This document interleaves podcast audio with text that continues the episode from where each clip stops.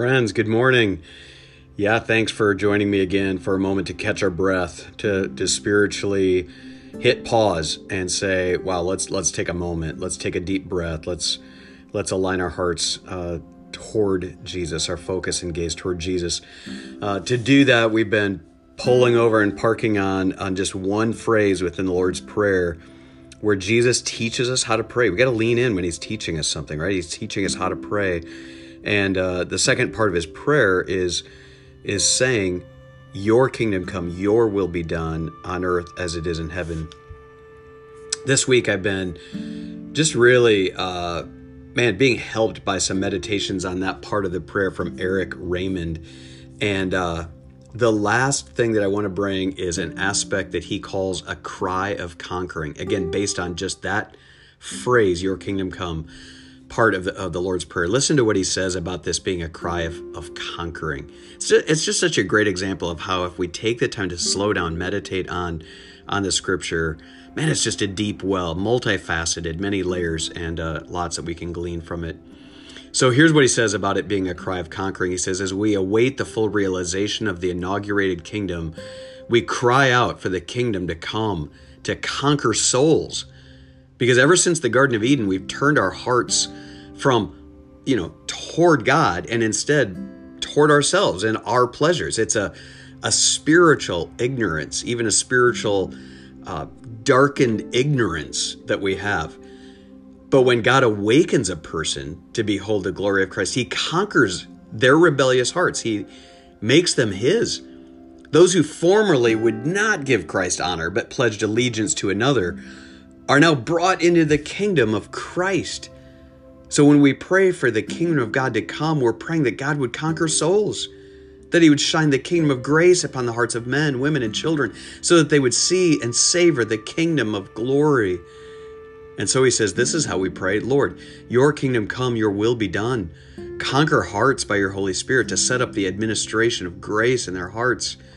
Let them see the beauty and worth of your Gloria like Narnia, melt the ice of winter and give way to the buds of grace and the dawning day of the kingdom of glory. We know you can do this and delight to do it because you have done it to us. Yeah, I love that. Even the reference to Narnia, you know, and this is this is no thaw. This is spring. you know, something's changing. There's there's a whole new day coming, and uh, the icy winter is melting away uh, by the grace and the glory of God. Um, guys, let's let's use this day to pray that God would conquer souls, that hearts would melt, that that people who are locked up in darkness and sin and condemnation or self-righteousness or whatever it is that's blinding them to the glory of Christ. When we pray today, thy kingdom come, thy will be done on earth as it is in heaven, let it be that maybe we could even speak the words of life and grace to people who need to hit pause, catch their breath. But I mean, catch their breath spiritually. For maybe the first time, lift their gaze to the heavens and say, Jesus, I need help. I need a breath of life. I'm dead. I feel dead. And I need you to breathe life into my soul. Man, would you pray that? Would you ask God to bring specific people in your mind to to pray for, to specifically bring them before the Lord and and then even would you reach out to them, talk to them, send them a text, give them a call. Um, let's see what God would do in bringing His kingdom to bear, even in a time of great darkness. Maybe this would be exactly the time that this would be a prayer, a cry of conquering, because the gospel can do that. He did it for me. He did it for you. His grace is sufficient. Ah, oh, let's pray that God's kingdom would come to many, many souls all around during this time. Wouldn't it just be like God to use a time like this to actually do some of his most glorious work? Wow. Love thinking about that. Let's pray to that end, okay, guys? All right, love you guys.